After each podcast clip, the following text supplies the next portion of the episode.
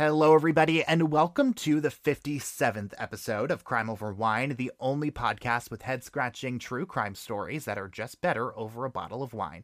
I'm your host, Liam Collins, and this week my guest co host is a journalist from Denver, but actually by California, if I remember correctly, and also one of my former reporter foes. My guest co host this week is Sam Pena. Hello, Sam. How's it going? I'm doing good, Liam. How are you doing today? Oh, I am great. So, Sam um, used to work here in Chattanooga, so he's very familiar with Chattanooga. Um, we have a Chattanooga based kind of market case um, this week. And so I'm hoping that you can kind of provide some local insight as well as I could.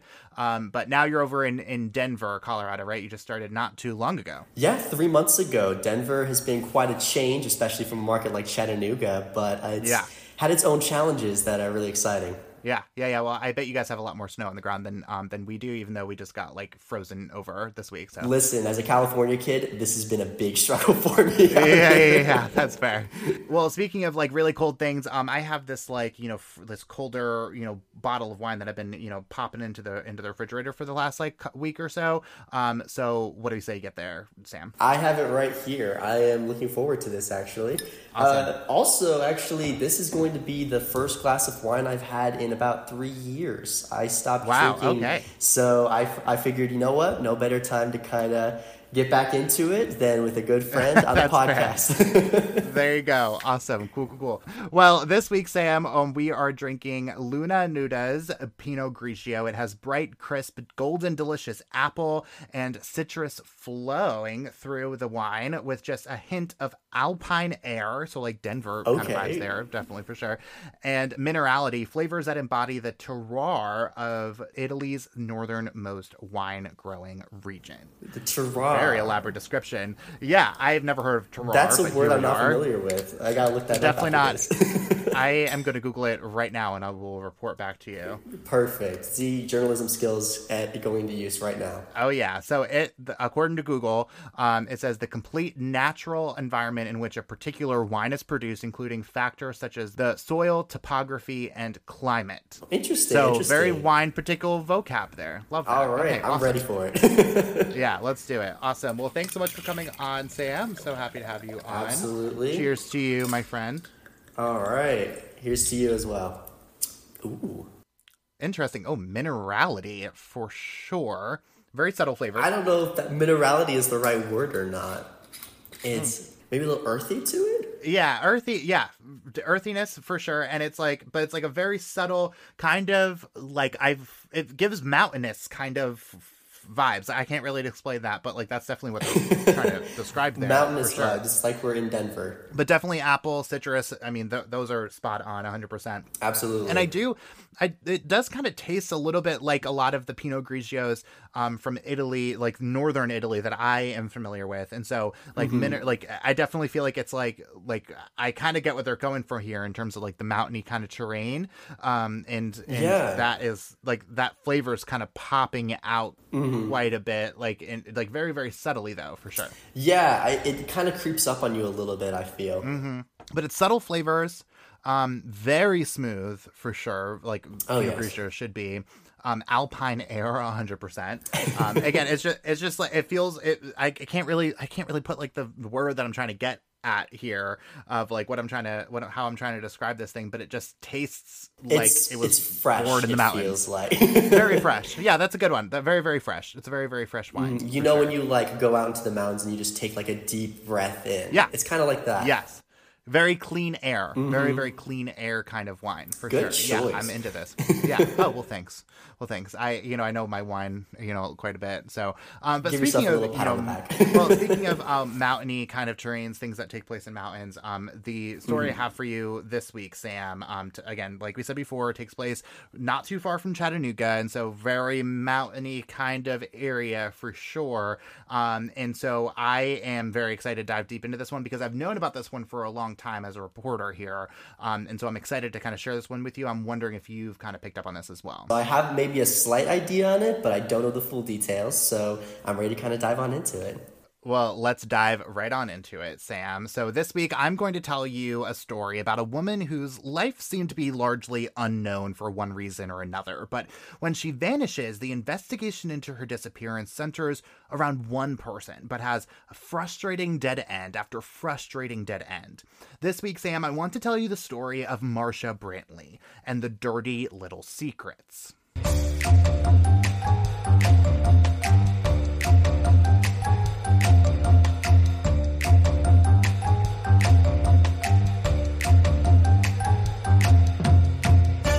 50 year old Marsha Brantley was originally born in Illinois. She was an only child, friendly, the creative type, a writer, and she loved animals, even volunteering at local animal shelters pretty much her whole life. We absolutely love her for that. Everyone knows how much I love my rescue animals. And, you know, she was, you know, pretty self confident person too. She stuck to herself, prioritizing what she needed to prioritize. And she didn't need any man to make herself feel better or more accomplished, even in the slightest. So when she was about 40, she met met a man who she felt allowed her to do just that. She met Donnie Brantley on a dating website. He was a competitive bike rider, and they ended up being perfectly happy together. About a year after they met, they were married, and they moved into a home that Marsha's parents had built for her in Cleveland, Tennessee, just about 30 minutes east of Chattanooga. But not long into their marriage, Marsha suffered a massive personal blow. Both of her parents had passed from cancer within just weeks of each other. It left Marsha virtually alone of any direct family members. Again, Marsha had no siblings. Marsha and Donnie hadn't had any kids yet. She had some extended family who she had some regular contact with, but they lived in North Carolina hours away. And so Donnie was suddenly her only real family. But if you believe what Marsha had been writing in her online blog, Marsha and Donnie were perfectly happy. Every other blog made references to some new great romantic thing he had done for for her and or how in love they were with each other. They seemed to be in a permanent honeymoon stage over their first decade of their marriage. But people who really got to know the Brantleys thought otherwise. They had reason to believe that Marsha's blog did not equal reality, right? Like oh, online never does. And you see, Marsha wasn't exactly elaborate and outgoing, but she was pretty social with the people who she had gotten to know best. But Donnie, on the other hand, wasn't much of a talker talker, according to the couple's friends. And so that created a bit of awkwardness behind closed doors, according to them, especially in comparison to the romantic life that Marsha was writing about. Donnie came across as pretty standoffish, actually, and always kind of rubbed the couple's friends and family the wrong way for reasons they just couldn't put their fingers on. And according to them, their relationship just seemed a little tense from the outside looking in. Yeah, you know, it's interesting that you bring that up because I've done a number of stories in the past on cases where you have a victim, and you always get to tell, like, really early on who are the people who are close to the people who right. are in this relationship and those who aren't, because you'll see the people who are like, yeah, they just seemed amazing, they just seemed so happy. Mm-hmm. And so then you true. start to talk to those close friends and family, and they're like, I kind of saw this coming, or I had yeah, some yeah. doubts. So that's when you really start to understand who is kind of like the best in my field interview, but also the best source of knowledge on this because yeah, so true. There's always that diciness that comes with uh, with uh, that knowledge. Yeah. Well, and again, we've said it so many times in this podcast, right? But you don't really know anyone, especially mm-hmm. like even like the person you're sleeping next to every night, right? Like you mm-hmm. don't know anyone until you are that person, right? And so like Absolutely. you don't know what they do and they what they really do when they like leave the house for the day, um, mm-hmm. um, even the, even no matter how much they tell you about it. Um, and mm-hmm. so like definitely like even these people, you know, who who say, you know, hey, this doesn't really fit right well, Marsha, you know, like again, based on what we know about Marsha so far, right? Like she was a pretty, you know, reserved person. Like mm-hmm. even like her her close friends and family, she was still kind of like an arm's length away. It seemed like, and I'm sure she wants to put her best foot forward when she's in public Absolutely. and when she sees people. Yeah, well, and she seemed like that kind of person where it was like, you know, like I'm going to if I'm out in public, like I'm going to put on my best face, even if things aren't exactly okay, because it just it's too complicated, right? Like it's just too complicated to tell you what's really going on. Um, and like too, again, like she's like this writer, she seemed like she had this pretty successful blog, and so like mm-hmm. it's almost like it just made sense that she was just writing about this perfectly romantic lifestyle. Um, you know, because that is what sells. Like that's the kind of yeah. persona that she wanted to put off. And I'm sure it's the ideal that she herself may have wanted, even if she mm-hmm. didn't have it in her real life. Yeah, that's such a good point. Really good point. But, you know, despite that, there weren't any direct signs that Marsha was necessarily unhappy in their marriage, Sam. But there weren't any reports of abuse or any kind of tr- other kind of trouble. It just seemed as though Marsha and Donnie weren't the right fit to her close friends at all. The couple lived together with several dogs. Again, Marsha was a huge animal lover and she loved her dogs. And they were getting going in their careers too. Marsha had used part of her parents' inheritance to help Donnie get his handyman business going, and Marsha had decided to follow her dreams too. Since that business was going so well, she quit her job as a housing director at a local college and started to write. She had written a few short stories and had actually submitted quite a few of them to some local and regional um, writing competitions, and some of them actually ended up winning a few awards. And despite the Brantleys seeming to move through their lives with ease, suddenly in March of 2009, Marsha makes an interesting and totally out of character admission to people that she was closest to. According to the Chattanooga Times Free Press, friends of Marsha's say that Marsha had expressed some unhappiness to them very suddenly. Even as Marsha continued to write about the romance of their relationship in her blog and on social media, Marsha felt the need to tell her friends that she wasn't happy at all. In fact, she had said that she was, quote, so depressed that she couldn't get off the couch.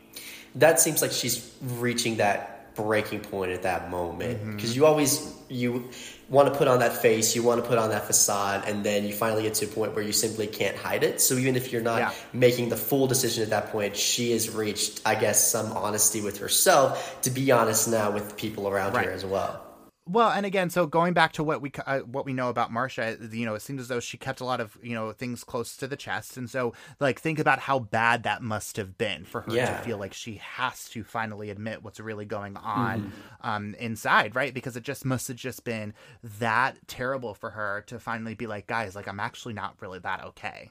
Yeah. Know? and I can't. And from her friend's perspective, seeing that must have been even if they have the mm. understanding that there's some tension there. Now they're yeah. seeing her actually admit it. That has to be a shock.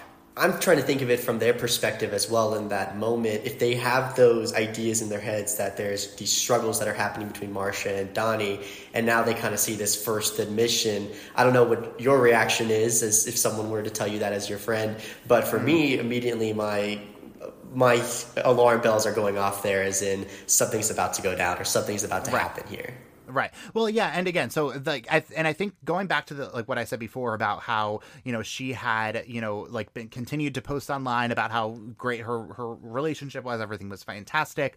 Um, mm-hmm. you know, like the fact that she was feeling this way, but also simultaneously writing about about you know how wonderful life was. Like it kind of right. you know gives some credence to what the friends were saying about how you know even even before when they kind of were questioning it, side eyeing mm-hmm. it a little bit, and but the posts were still reflecting the opposite um, of what life was like. You know, it, it, seems it seems like that tracks that she was, you know, again just putting on this persona and mm-hmm. for her digital audience, but for herself, she was not okay.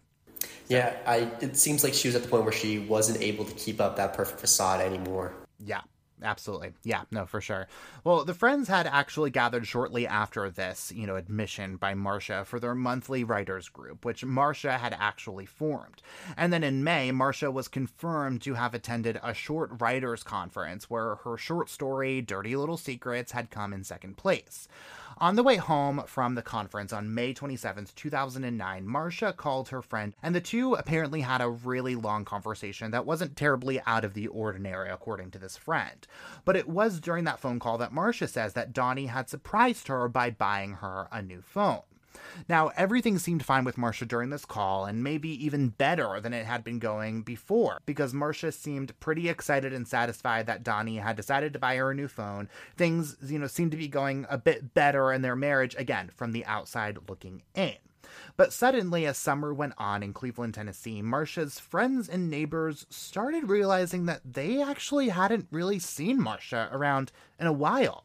She wasn't seen walking her dogs that she loved so much. The flowers that she had carefully been nurturing were dead, and even her social media activity had stopped pretty much altogether, too. But even what was left from Marsha online was a sharp turn from the typical honeymoon style romance that she had been describing for years.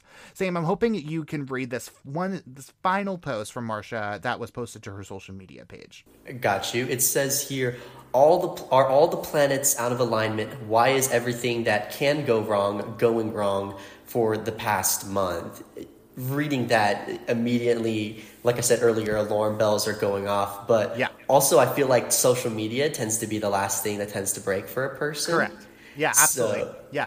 Well, and again, that. so this yeah, and so this was posted in like early June, like late May kind of area. And so again, this was like mm-hmm. shortly after this phone call that she just had with her friend where everything seemed okay.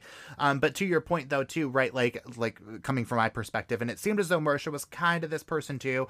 Um, mm-hmm. like I don't post on, on, social media, like period, right? Like like pretty much at all. And so um definitely not like my personal business in terms of just like when things are bad, like I don't let people know about Unless that. it's to promote crime over wine. That's true. Or unless I've had a few few glasses of wine, um, right, and then maybe like who knows what I'll post on, on Facebook, but um, but like so so to your point, right, like it must have, and this was to be fair, like you know the very beginning of Facebook, so maybe people mm-hmm. didn't really have that kind of mindset um, when it first came out because those kind of people were just like, oh, cool, a new platform that I can share with all my friends. So like, right. maybe take that with a grain of salt.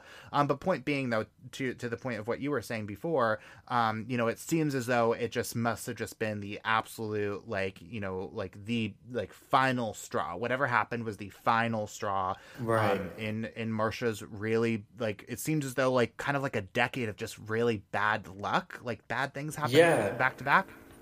And, and, that first line too, where she says, "Are all the planets out of alignment?" It, it's almost Correct. as if like she's grasping for something to be right in her life, and right. now just so all true. of it seems out of whack. Yeah, yeah, no, absolutely, 100%. Um, but, you know, unfortunately, we don't exactly know what she meant by that, Sam. And again, as far as anyone had known about Marsha, everything was going just swimmingly for her. And here, there's even a comment from a friend on that post, which I think just about shows, um, you know, how much everyone around her assumed everything around her was totally fine. Can you read this one too, Sam? Yes, her friend said, except for the roses your hubby gave you just because. That just because they're at the end. that that yeah. is that sarcastic? Is that something that is? I maybe I'm not sure. I, I didn't really read it that way. I read it as like as like this was like because she had been posting before, um, you know, for for years about how you know all the nice mm-hmm. things she was doing for, that he was doing for her, um, you know, all the times that he was just bought, bought her flowers just because, and yeah. so I think that she was just re- this friend was just referencing back to like maybe like a previous post that she had just made earlier that week. Mm-hmm. And so mm-hmm. again, kind of what I was saying before about, you know, how how she was posting like this, you know, real rosy lifestyle on online. Mm-hmm. Um, and so, and then all, so this kind of came yeah. out of nowhere, but like clearly things were not going well. Yeah. Right? And, and maybe if her friend was being, you know, genuine with that as well, maybe she was sitting there thinking, well, that's the one thing in your life you have going mm-hmm. for you right now is right. your husband, even though that may be what was causing it to begin with. Yeah. Well, yeah. And too, like, right, like I'm imagining that maybe it's just this person being a good friend of like, no, like not everything's that bad, right? Mm-hmm. Like you have a husband that encourages really loves you enough to just buy you flowers, right? And so like it's definitely coming from like a place of, you know, good intention intentions 100% um, but it just it seems again in hindsight absolutely mm. um, you know a little tone deaf potentially um but like right. they didn't know what was going on um in in reality. And um marsha doesn't um end up responding to that comment directly. Um kind of interestingly yeah not a good sign. And like maybe she just didn't want to but it's just it's just uh, odd right? And you know the more time that had passed since anyone had really heard from marsha the more marsha's friends and neighbors realized that something must, must be terribly wrong. So one neighbor decides that she was going to go to the brantleys house and see what was going on on. And what happens next catches her totally off guard.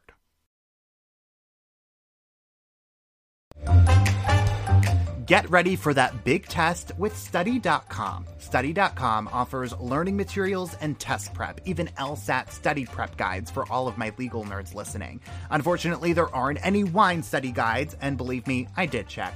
Listeners can get 30% off their first three months of any subscription level using the promo code Crime Over Wine. Again, that's promo code Crime Over Wine, no spaces, for 30% off your first three months at study.com. Learn faster, stay motivated, study smarter with our sponsor, study.com.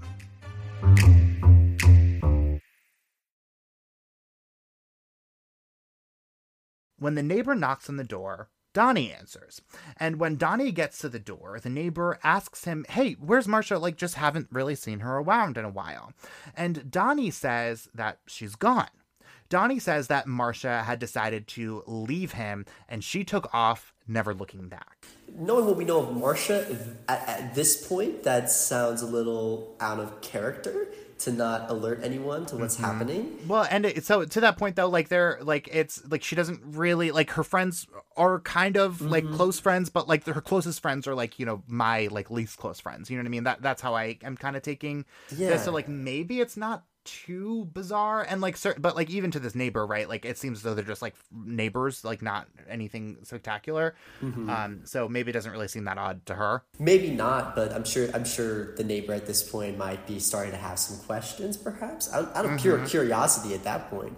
Oh yeah. I mean oh, i don't have to. I don't know my neighbors super well at this point either but i know them well enough that if something like that were to happen immediately i would right. start to wonder yeah. Well, and two, um, like, so a couple thoughts, if because if you remember, like, the only reason they have this house is because Marsha's parents like left it to her, mm-hmm. and so it's kind of odd to me that if she, like things were bad in the marriage and Marsha decides to end it, like why the heck like why the heck would she leave like it seems yeah. as though like she would want donnie to leave mm-hmm. um so that doesn't really sit well with me either and two um like keeping in mind like like again like she like has this big beautiful garden that she takes such great care of and so it's like that even that mm-hmm. to me mm-hmm. doesn't really seem like you would just up and leave that that much she seems more rooted to that area and to that home and to that life than he right right oh definitely for sure and but that also too like the dogs that she loved so much still in the house. Mm-hmm. And so again, like anyone who who knows me knows that if I'm going anywhere, my dogs are right behind yeah, me. Speaking and... of social media, seeing those Instagram stories all Correct. the time. Correct, exactly. And so like I, like I her Marsha and I are like right here for that. And so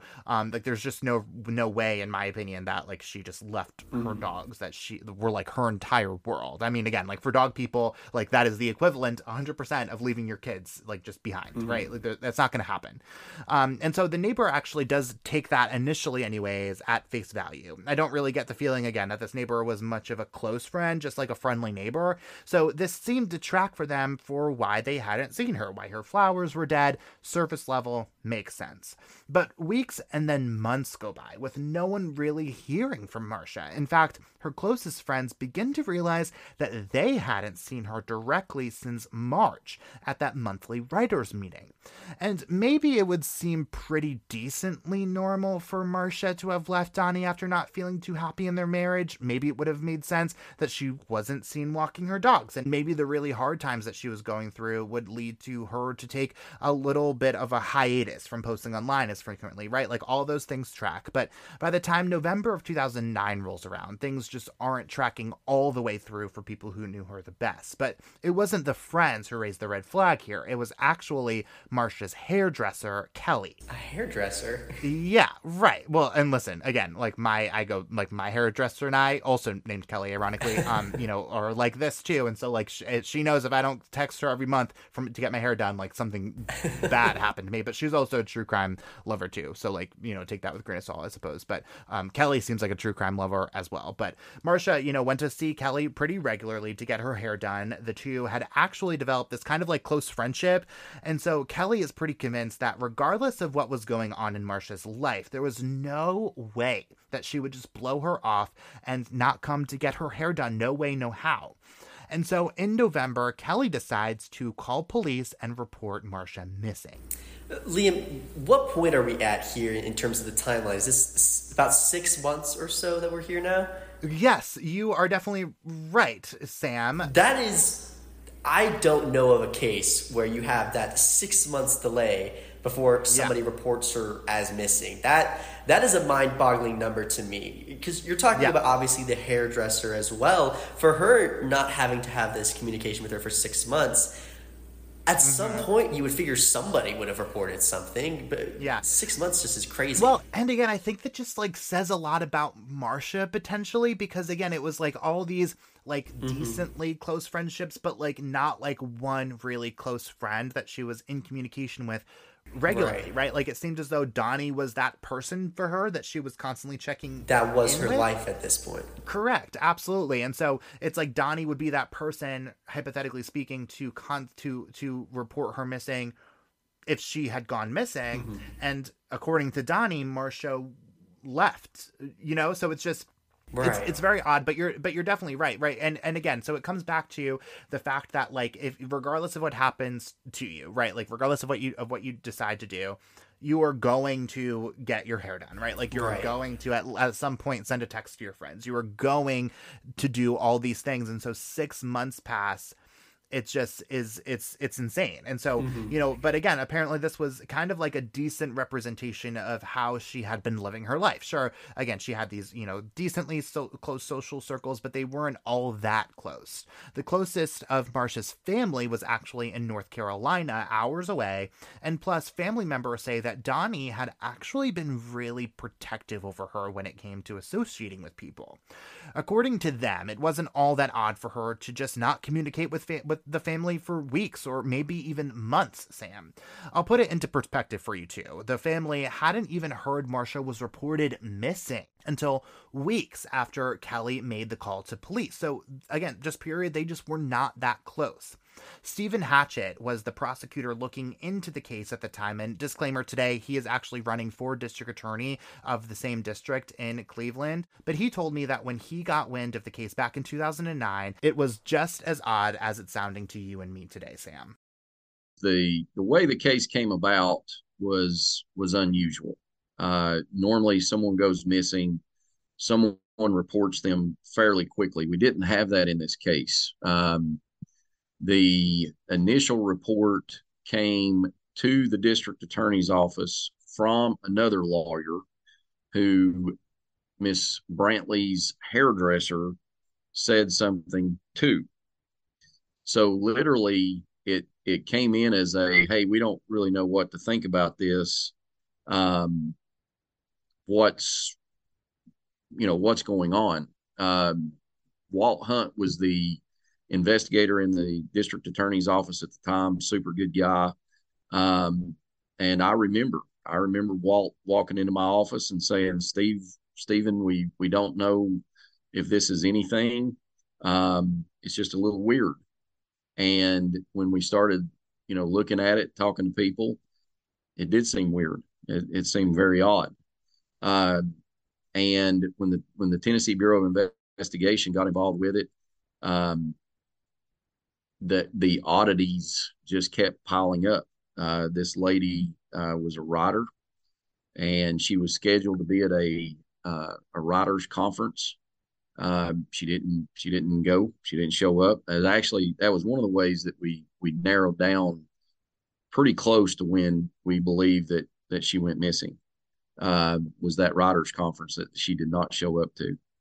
You know, hearing that Stephen is looking at this kind of from the perspective you and I are looking at this in, he's an outsider, right? He doesn't know Marsha. He's kind of hearing this all for the first time. So, from his perspective and from our perspective, yes, this is really odd. But like you were saying earlier, some of her clo- some of her close friends, and I put close friends in quotations there, it, they kind of ex- they didn't really see this as out of the ordinary, um, which is so interesting to me to kind of bringing that outsider's perspective, and they were the ones who kind of realized something was off first, before even some of the people who actually knew her seemed to realize something was Right. off.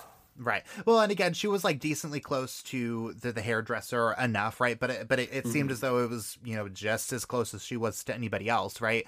Um, Right. And so and it's but it, like somebody who she was just you know you know known to see, and we go back to right like the like again we've talked about this you know more times than I can even count on this podcast where it's like your like your normal habits are so important in putting together like your like like expected line of events. Um and so if you are in this situation where you're like you get your hair done every three months and all of a sudden you're not getting your hair done you know you should have gotten your hair done twice by now and you haven't you know or whatever it is um Right. that just that that sh- should should should set something off. Absolutely. Right. 100% So yeah, and, and again, going back to like my hairdresser, if I miss one appointment, like she's on my ass for a lot of different reasons. Um, and hopefully Kelly's listening to this because she would agree.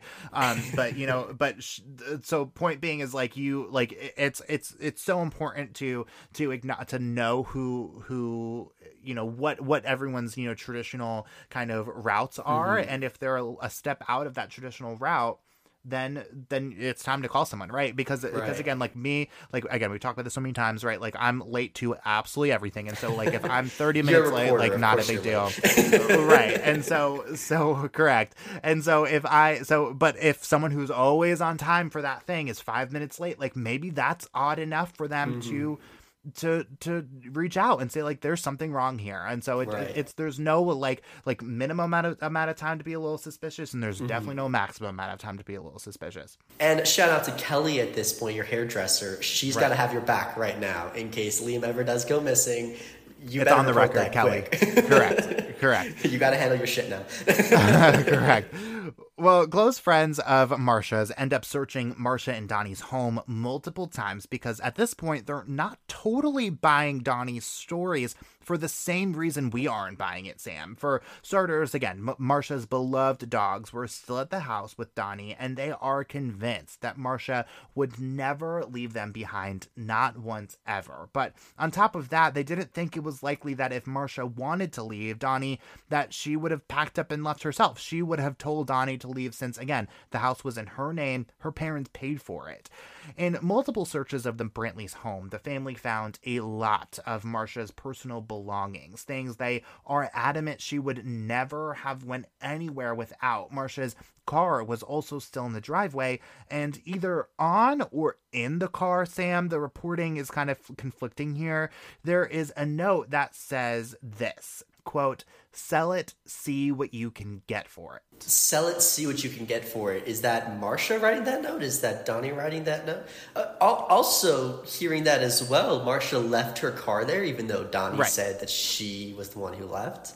Right. Well, and there's a bit of an explanation there at some point, Sam, for sure. So definitely hold that thought, but you're definitely not wrong. That would be that's my that was my initial um, mm-hmm. thought process when I read that too.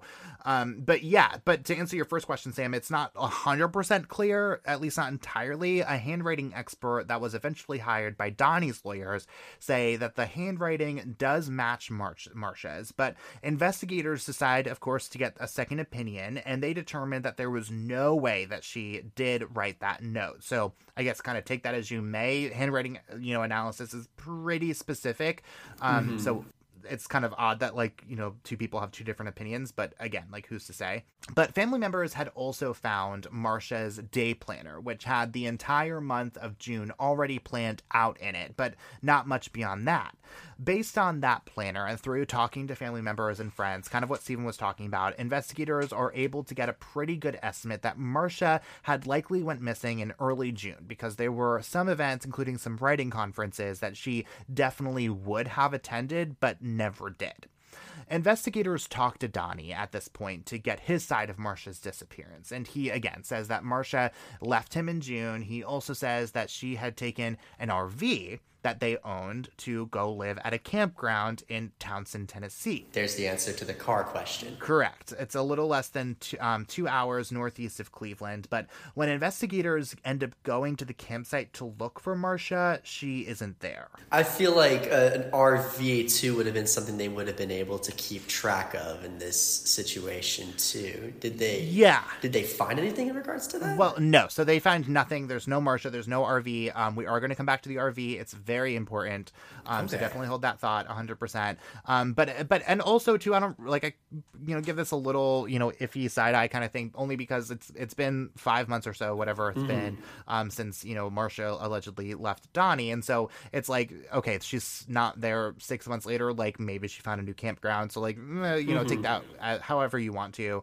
Um, but yeah, I mean, it's just, it's just all, it's all odd, but like, again, hold that thought. Camper okay. RV, very, very important in this story. So definitely hold that thought 100%. So investigators find no sign of any crime in the house. No blood, no fingerprints, absolutely nothing. No sign that the house was the scene of an actual crime. In the months to years after Marsha had gone missing, Donnie had moved to Georgia and there was still no sign of Marsha. If she was still alive, she wasn't using her credit card, her social security number, her passport, and definitely was not paying her taxes.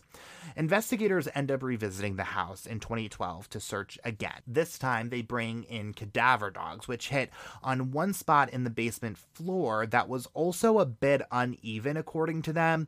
But when they dig up that spot in the floor, they don't find anything. And so, as they waited and continued to follow up on as many leads as possible to get some clue as to where Marsha had gone, investigators get wind of something that may reignite their investigation and in a big way.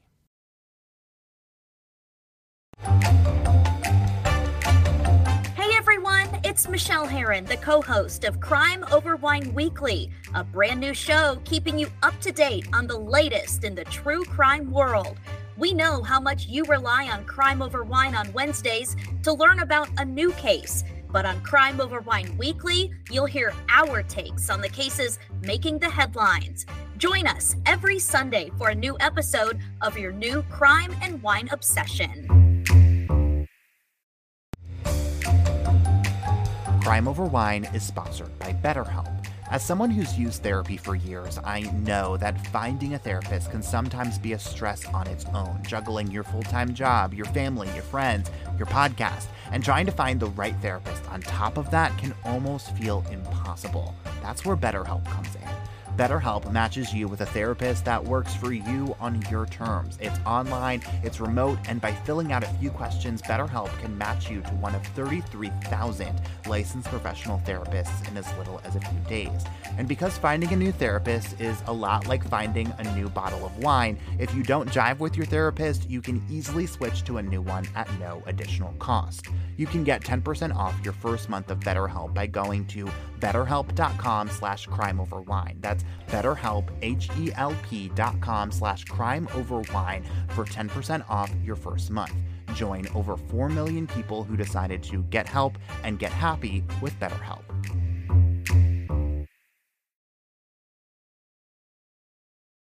All right, Sam. Um, how is your first glass of wine in what you said three years? How, how's that going? It's definitely hitting the spot. I'm just at the end of the first glass here, so I think I think you know we can splurge for a second glass here. I think that'll go down nicely. Oh, we can definitely do that. Well, you're gonna need it for this back half of this thing because it's about to pick up real, really fast. Um, so definitely save for as much as you can. Oh, I'm ready.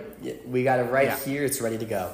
yeah, good, good, good, good stuff. But so, what do you, what do you typically, what do you typically go for? What kind of flavors are you, are you typically um, interested in, in for whatever you drink? Yeah, I'm actually I'm more of a red wine drinker normally, so this was a little bit of a different choice for me.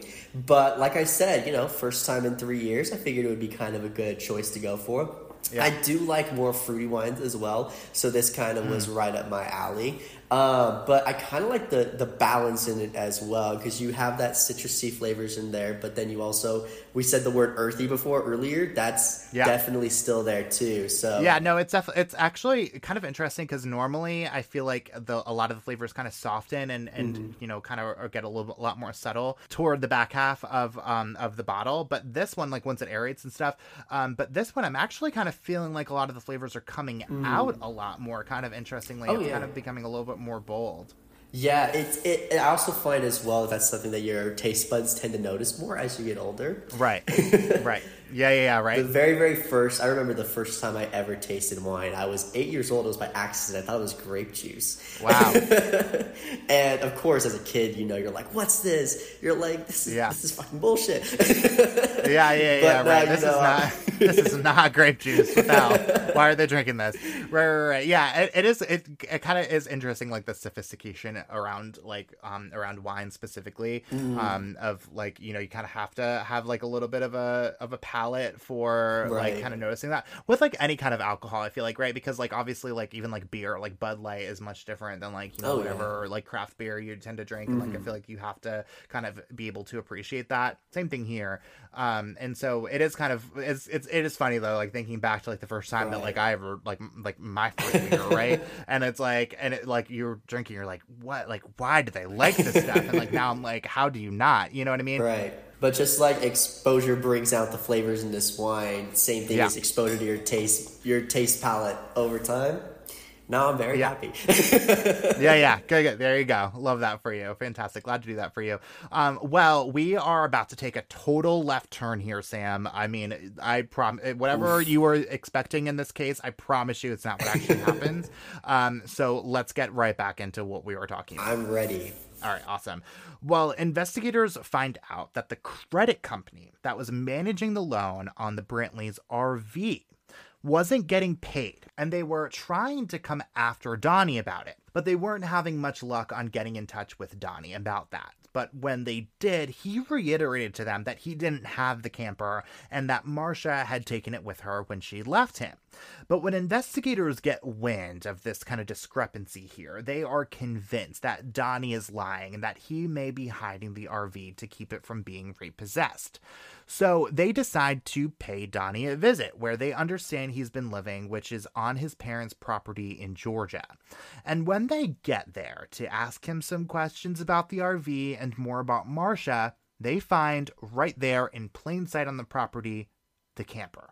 The same camper that Donnie had sworn Marsha had taken with her when she left him. Mm, what a coincidence, huh? mm-hmm. Just happens to be there.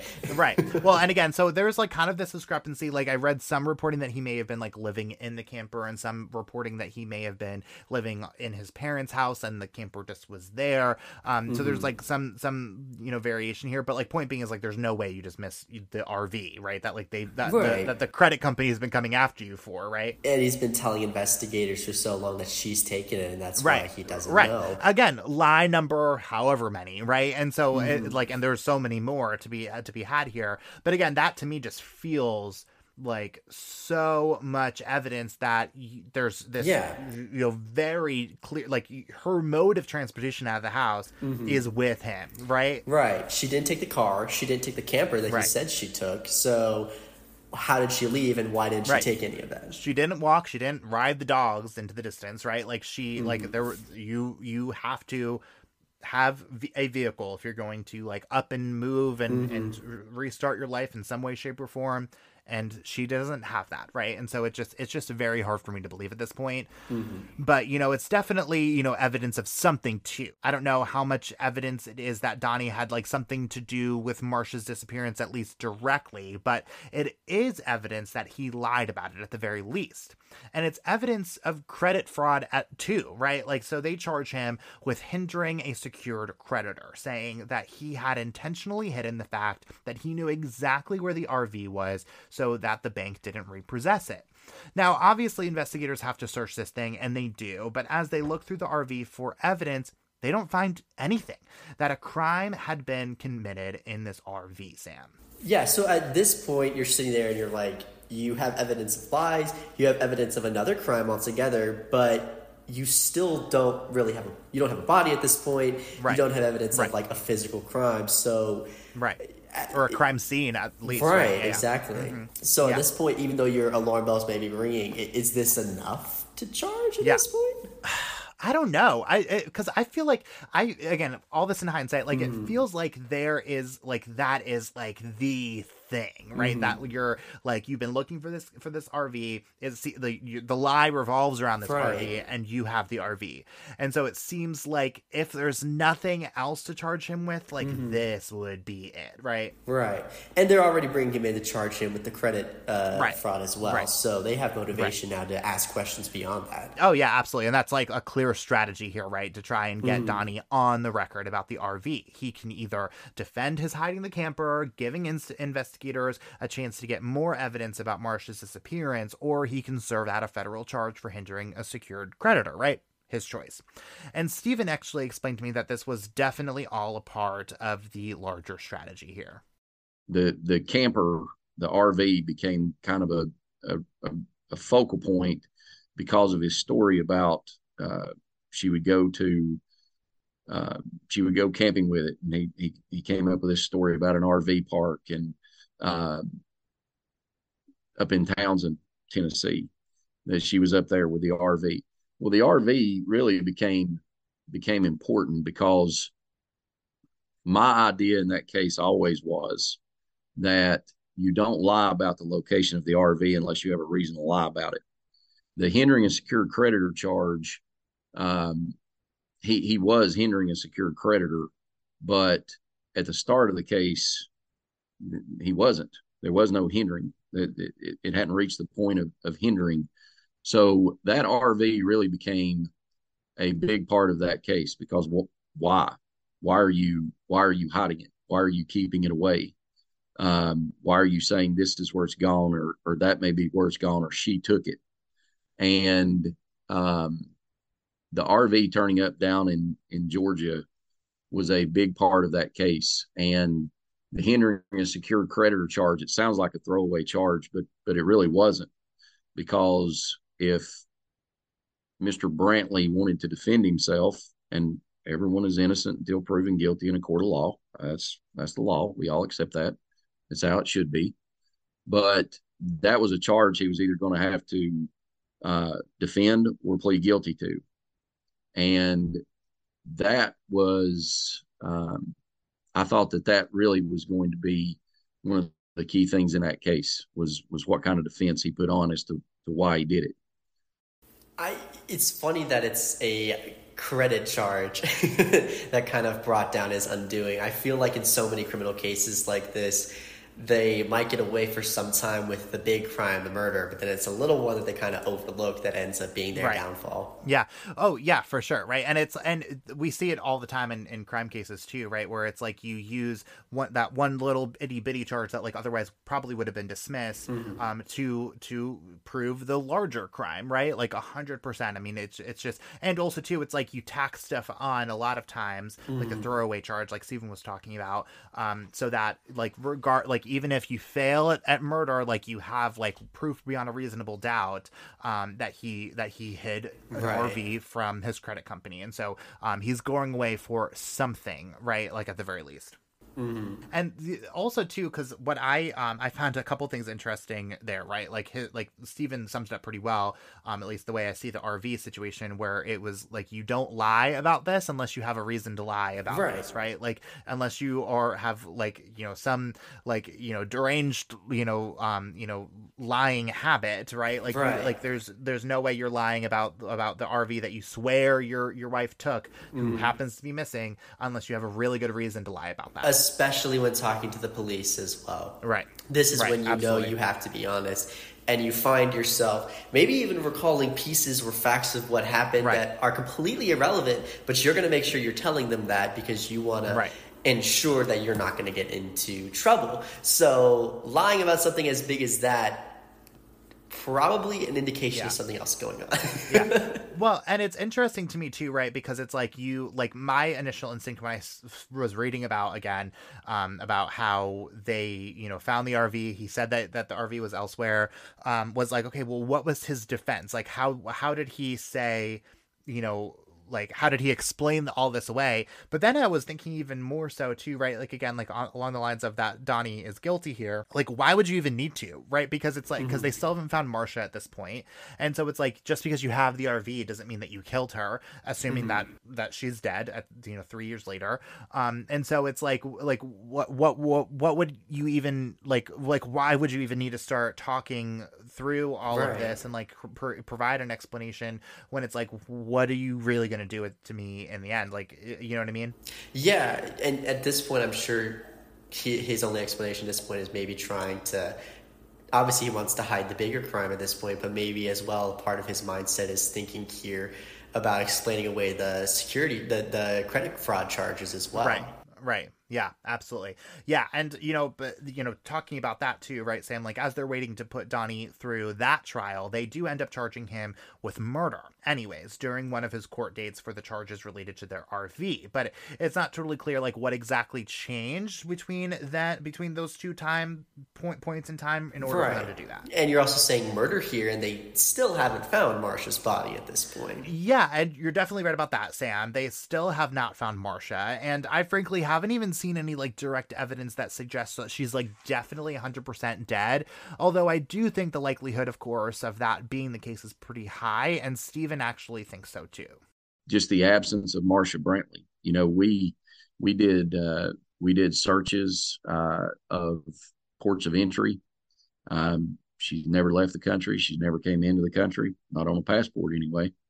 Um, never turned up anywhere. We're um, what 16, 15 years, 15 years later almost. Um, and there's no sign of her. She's not turned up anywhere.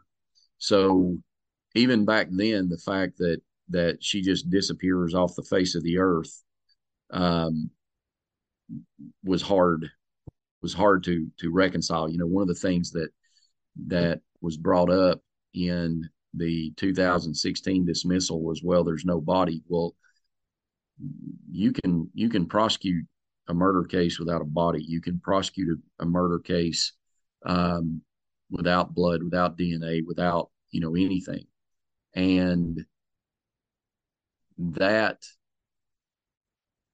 that always struck me as kind of an odd an odd reason to uh, to simply walk away from it. Now, I will obviously acknowledge you get you get one crack, right? I mean, you you try you lose, then you're done. But nothing has changed. It wasn't one thing, wasn't two things. It was just a lot of stuff that when you piled it up and you looked at it, the only explanation is this woman has been removed from the face of the earth. And the only person who would have had a reason to do it uh, was Donnie Brantley. I mean, that's it. He was the, he was the only person. There's an old episode of Matlock, the old TV show Matlock, and he's uh, he's defending a case, and he tells the jury that the deceased is not dead, and he's going to prove it because they're going to walk through those courtroom doors and he turns around and he points and all the jury turns back and points and the and the anecdotal thing is uh, you all have a reasonable doubt because you all looked right? Makes for good tv doesn't necessarily make for for for good courtroom in real life. And i don't know that anybody would turn around and look.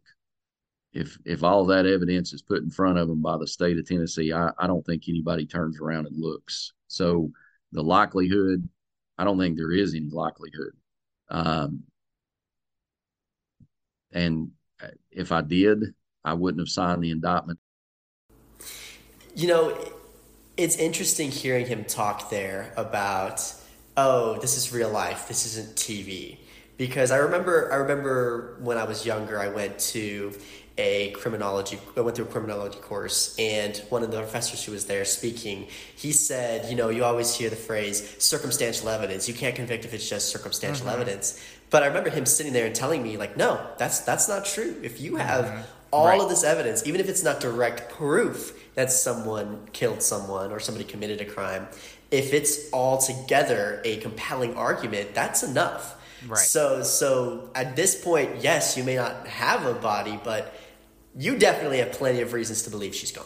Yeah. Oh, absolutely, hundred percent. And that, that's exactly what he's trying to say. There is like even even if there's not like this mountain of proof like pointing directly to Donnie, like there's still like enough proof to like make you believe pretty reasonably based on like who she was, right? Like who what was she she was known to do to make you believe that something bad happened to her. Otherwise, like she would have continued going about those those things like going about getting her right. hair done going about you know you know walking walking her dogs going about planting her flowers and that was not happening right you would think that after six months you would find some sort of a trace of her something existence. right and again i'm like one like i'm not one at all to believe that like the average person right like myself included in that mm-hmm. could just disappear at the face of the earth like and and change their their identity and like and be successful at it right? Because like you would slip up at some point right. specifically in today's day and age right? Where like like social media is so strong like she clearly had a very active online cameras profile. everywhere. Correct. And there's just no way that the average person can do that that sophisticatedly without at some point there being some trace of you absolutely. Right? yeah. So i just i never buy that. I just I, I just i hate when that is like like the assumption by anybody like uh, uh, like regard like absent like whoever did something bad to that person. But like when mm-hmm. investigators say oh they must have just skipped town like no way. Like they were like like they were an honor roll student or they were like they were a bank teller. Like right. there's no way that they have that capability. There's just no way. No no. It, that's a difficult thing for anyone to do let alone somebody right. who doesn't have that experience. Yeah and definitely not a marsha brantley Definitely not mm-hmm. Marsha Brantley. But unfortunately, Sam, it's never quite that simple because as investigators were waiting to get all of their ducks in a row to take Donnie to trial for Marsha's murder, they are dealt with yet another serious legal blow.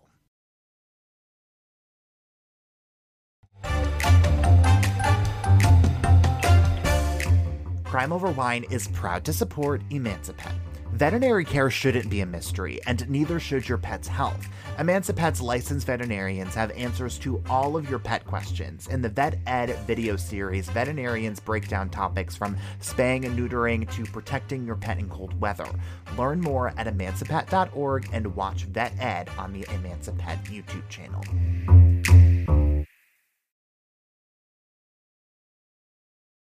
The statute of limitations runs out on the hindering a secured creditor charge, giving them no choice but to drop those charges. And with that, according to them, goes their best chance at getting new evidence out of Donnie to charge him with murder.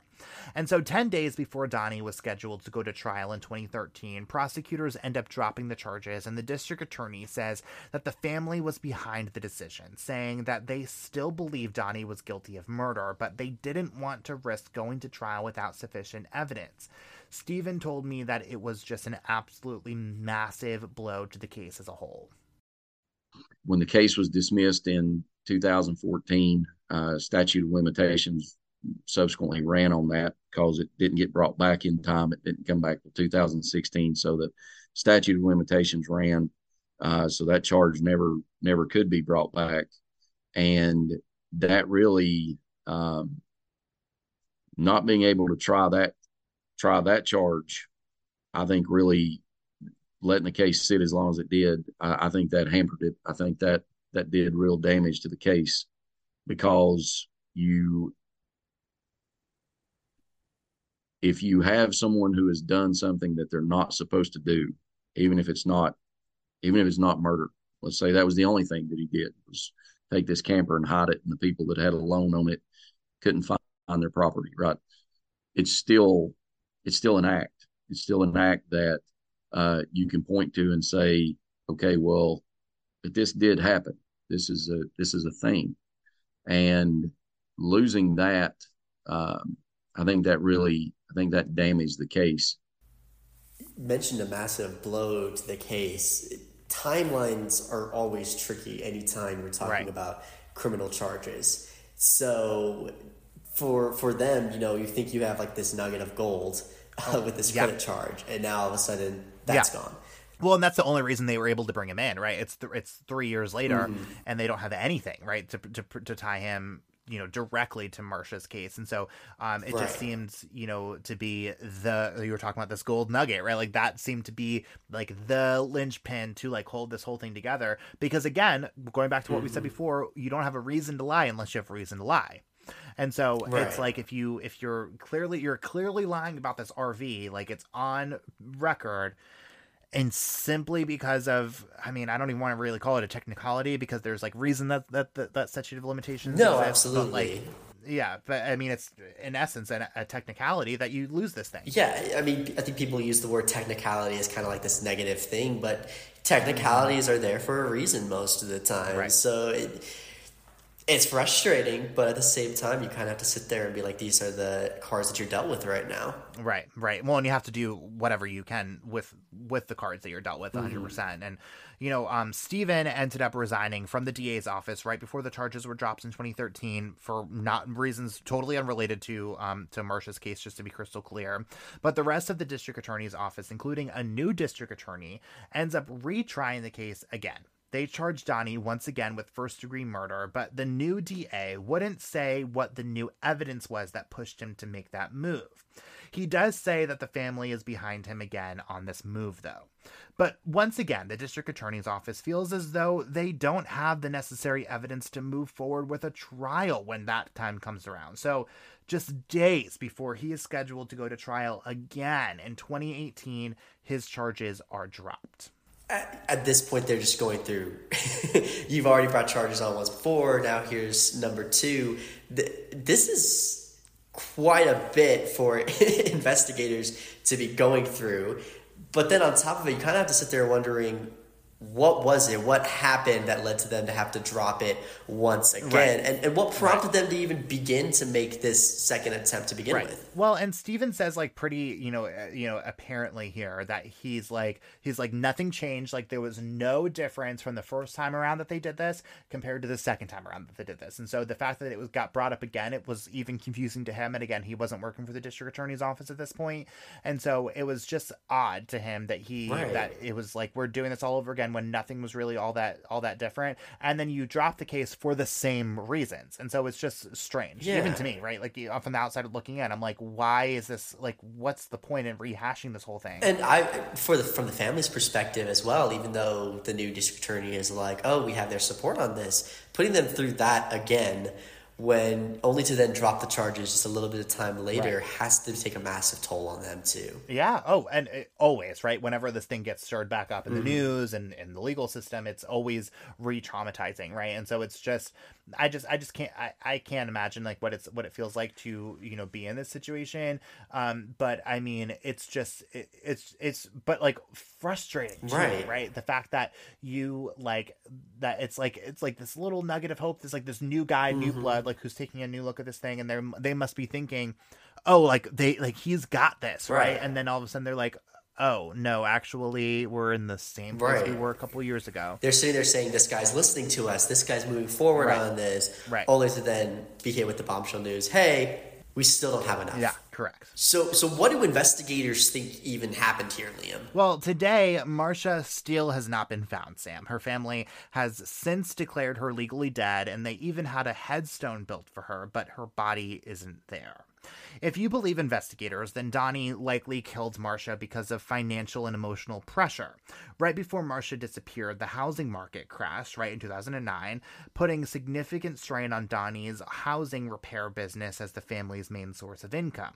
Friends and family said that Marsha and Donnie never specifically said that money was tight, but they could tell based on their changing spending habits. Their theory was that Donnie was going to use Marsha's abandonment as a way to get the house in Donnie's name so he could sell it. But to be clear, prosecutors said that they never found any evidence to suggest that he had been using his power of attorney over Marsha's estate to financially gain.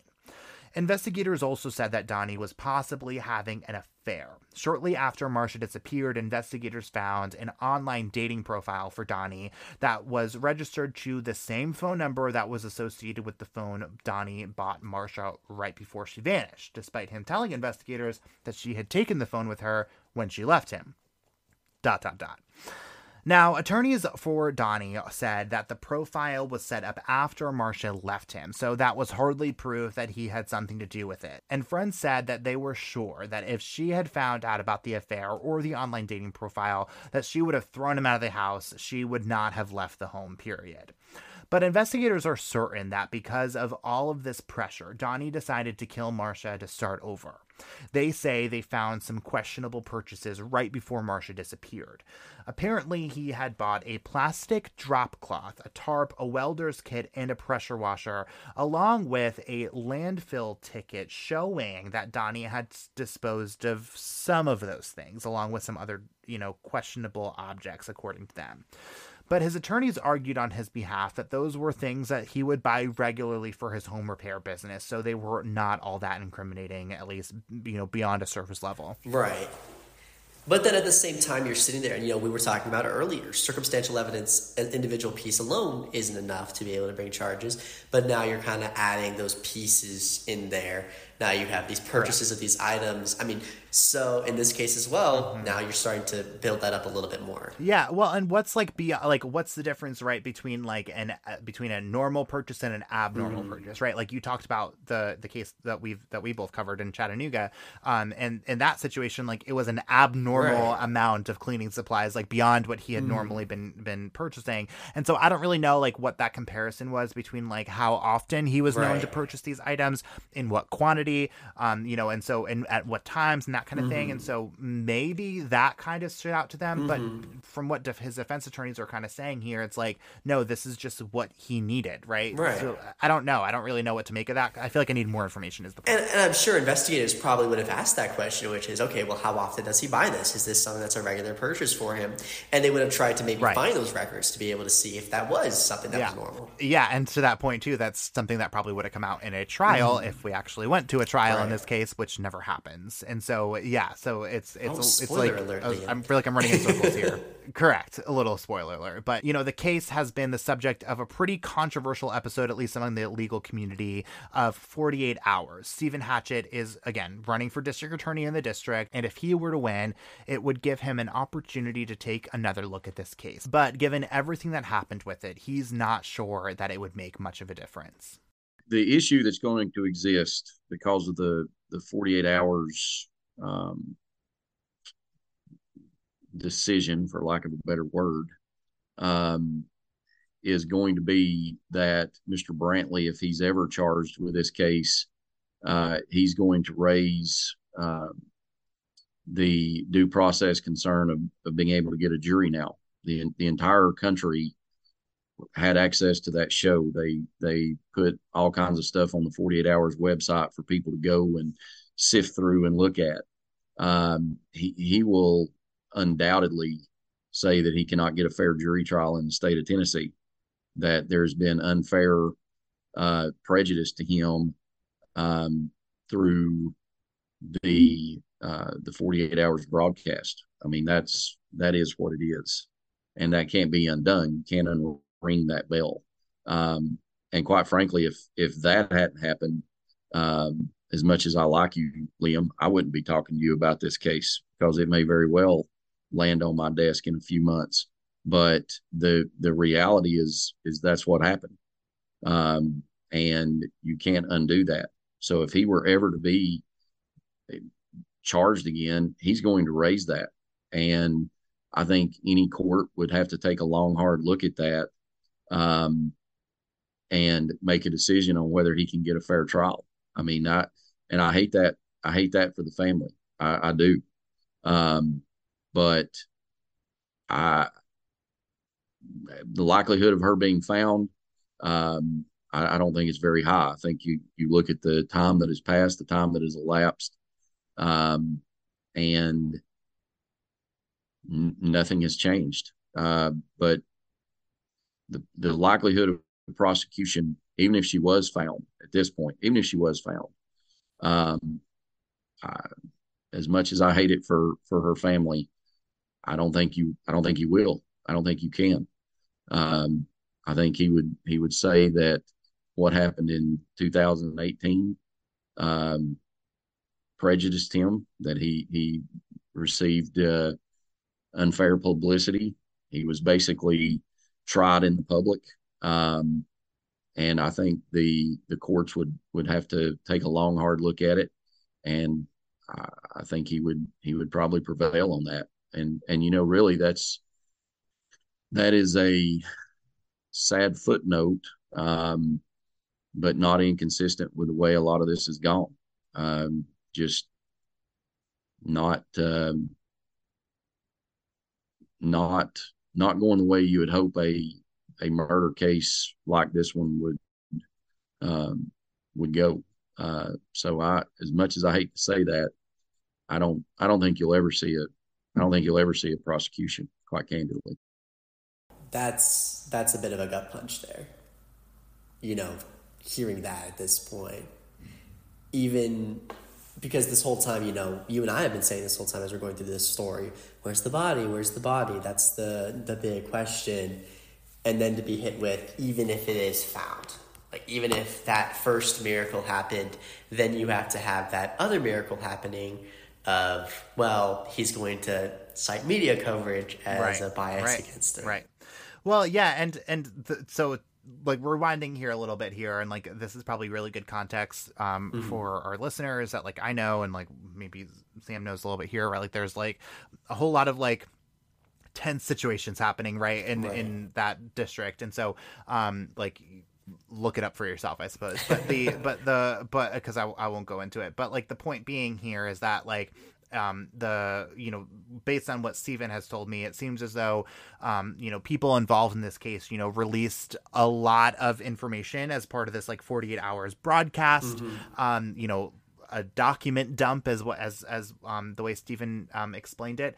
And so what his what he's trying to say there is like the fa- that that decision you know as unfortunate as it was post you know the second um the second uh, dismissal in this in this uh, case really is coming back to bite them you know as as we try to really look for this thing. Even that even if we we found all this evidence that there's just no way you can have a have a um have a fair jury Right. which I'm not personally convinced is like totally true, right? Because like I hadn't really heard of this case really until, um, which I don't live in in this in this jurisdiction, so like th- I won't be a jury. But like I'm I'm sure there was like some people who like have never even heard of Marsha Brantley, unfortunately, um, and so like I'm sure there are like I'm sure that's that's you know a little bit of a moot point, but still like y- point being like I'm constantly surprised at, at the number of juries, at the number of jurors, um, who like don't watch the news, right? Like who Right. Don't who don't pay attention to what's going on in their community.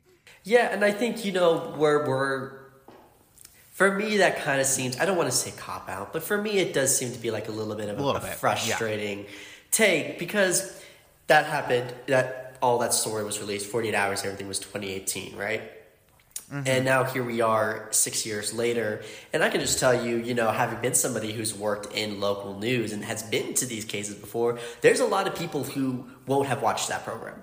There's a lot of Yeah, people who right. probably weren't following the news there. Hey, there's a jury pool now that's younger then, so they probably don't remember that because that wasn't something they were paying Yeah. attention to. So Right. I, I I don't know if I 100% buy that, but I do see No, where he's coming from too. Well, and it and I definitely feel like it probably makes like things a little bit a little bit more complicated, but like mm-hmm. definitely not a reason, at least in my opinion, to just like not like go after the case if the case is there, right? Like that's just my opinion, and like I don't think that's what he's saying at all. But I do think it's say- he's saying that like because of all of these puzzle pieces that have that have come together, right, um, or not come together, frankly, in this case, um, it's just going to be harder, and so it's it's again unfortunate, but um, you know, again, like whoever uh, whoever ends up finding that piece of evidence if that evidence ever comes about which i hope it does um you know so, like it's it's it's it's going to be harder but it's going to require a whole lot more dedication and i hope that that person's Right. up to the task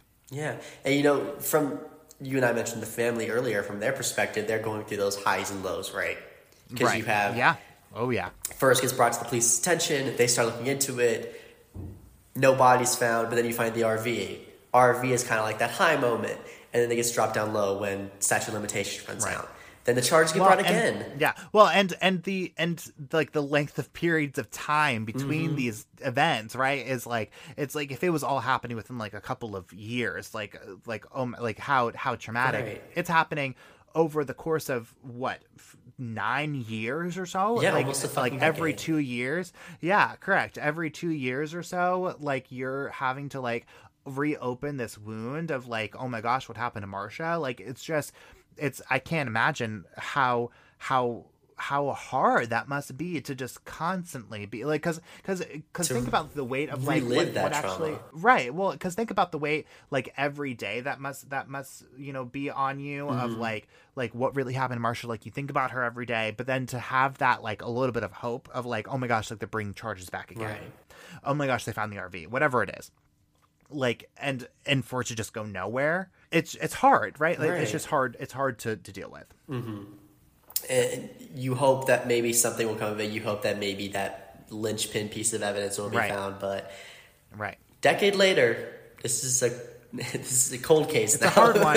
It's definitely a hard one. It's definitely a cold case. It's definitely a hard one. Um, but again, like I have seen cases be solved in far greater periods of time. Um, and so everyone out here listening to this to this episode, I have a lot of listeners in the Chattanooga area, so I will say this so confidently that um, someone out there knows something that could be the critical piece of this. And so, if you know anything about Marsha Brantley's disappearance, you can call the Bradley County Sheriff's Office at 423 728 7311. And again, as always, we're going to put that number in our show notes and on our website too. So, if you don't remember it now, you will you can come back to it later at some point. So, um, but for now, I guess that is all that we have for you this week. Um, so Sam, thank you so much for coming on. It's Thanks for having me. It's been fun. I, I, you know what? This glass of wine, I think, was just what I needed. uh, yeah. Well, to get through this one, right? Absolutely. Yeah. And sometimes I feel like it like gets my imagination running a little bit more than when I was mm-hmm. original originally, you know, um, researching this case. And so a, a glass of wine usually helps. Yeah, you um, know, get the experience. creative juices flowing just a little bit. Right. Right, you have to have that for these cases. But um, Sam, thanks again for coming on. Um, tell everyone where they can find you and your work online. Yeah, absolutely. I am still a reporter here in Denver. If you want to catch up on some of the stories I've done, you can go to my Facebook page, Samuel Pena TV. I'm also on Twitter at Sam Pena TV, um, and at Denver Seven as well. You can go there and you'll find some of the, many of the stories that I'm working on in this area. Well, thanks, Sam, again so much for coming on. We are going to put all of our sources on our website so you can read for yourself and probably come up with a few theories too. And if you are just loving this podcast and you're just looking for a way to tell everyone and anyone about it, the best way to help people discover this podcast is by leaving us a five star rating and a review wherever you are listening right now. So make sure you follow us on Facebook, Twitter, and Instagram. And if you're wondering what we have in store for you next week, here's a quick sneak peek. Hello, everybody. It's Liam. And I'm Riley Nagel. Next week, I am entering the Crime Vineyard to tell you all about a mystery that all started on Halloween night when a new father went to see friends but never arrived. What do we really know about the disappearance of David Ortiz Jr.? It is one complicated case, and we will tell you all about it next Wine Wednesday on another episode of Crime Over Wine. Proud member of the PodNooga Network.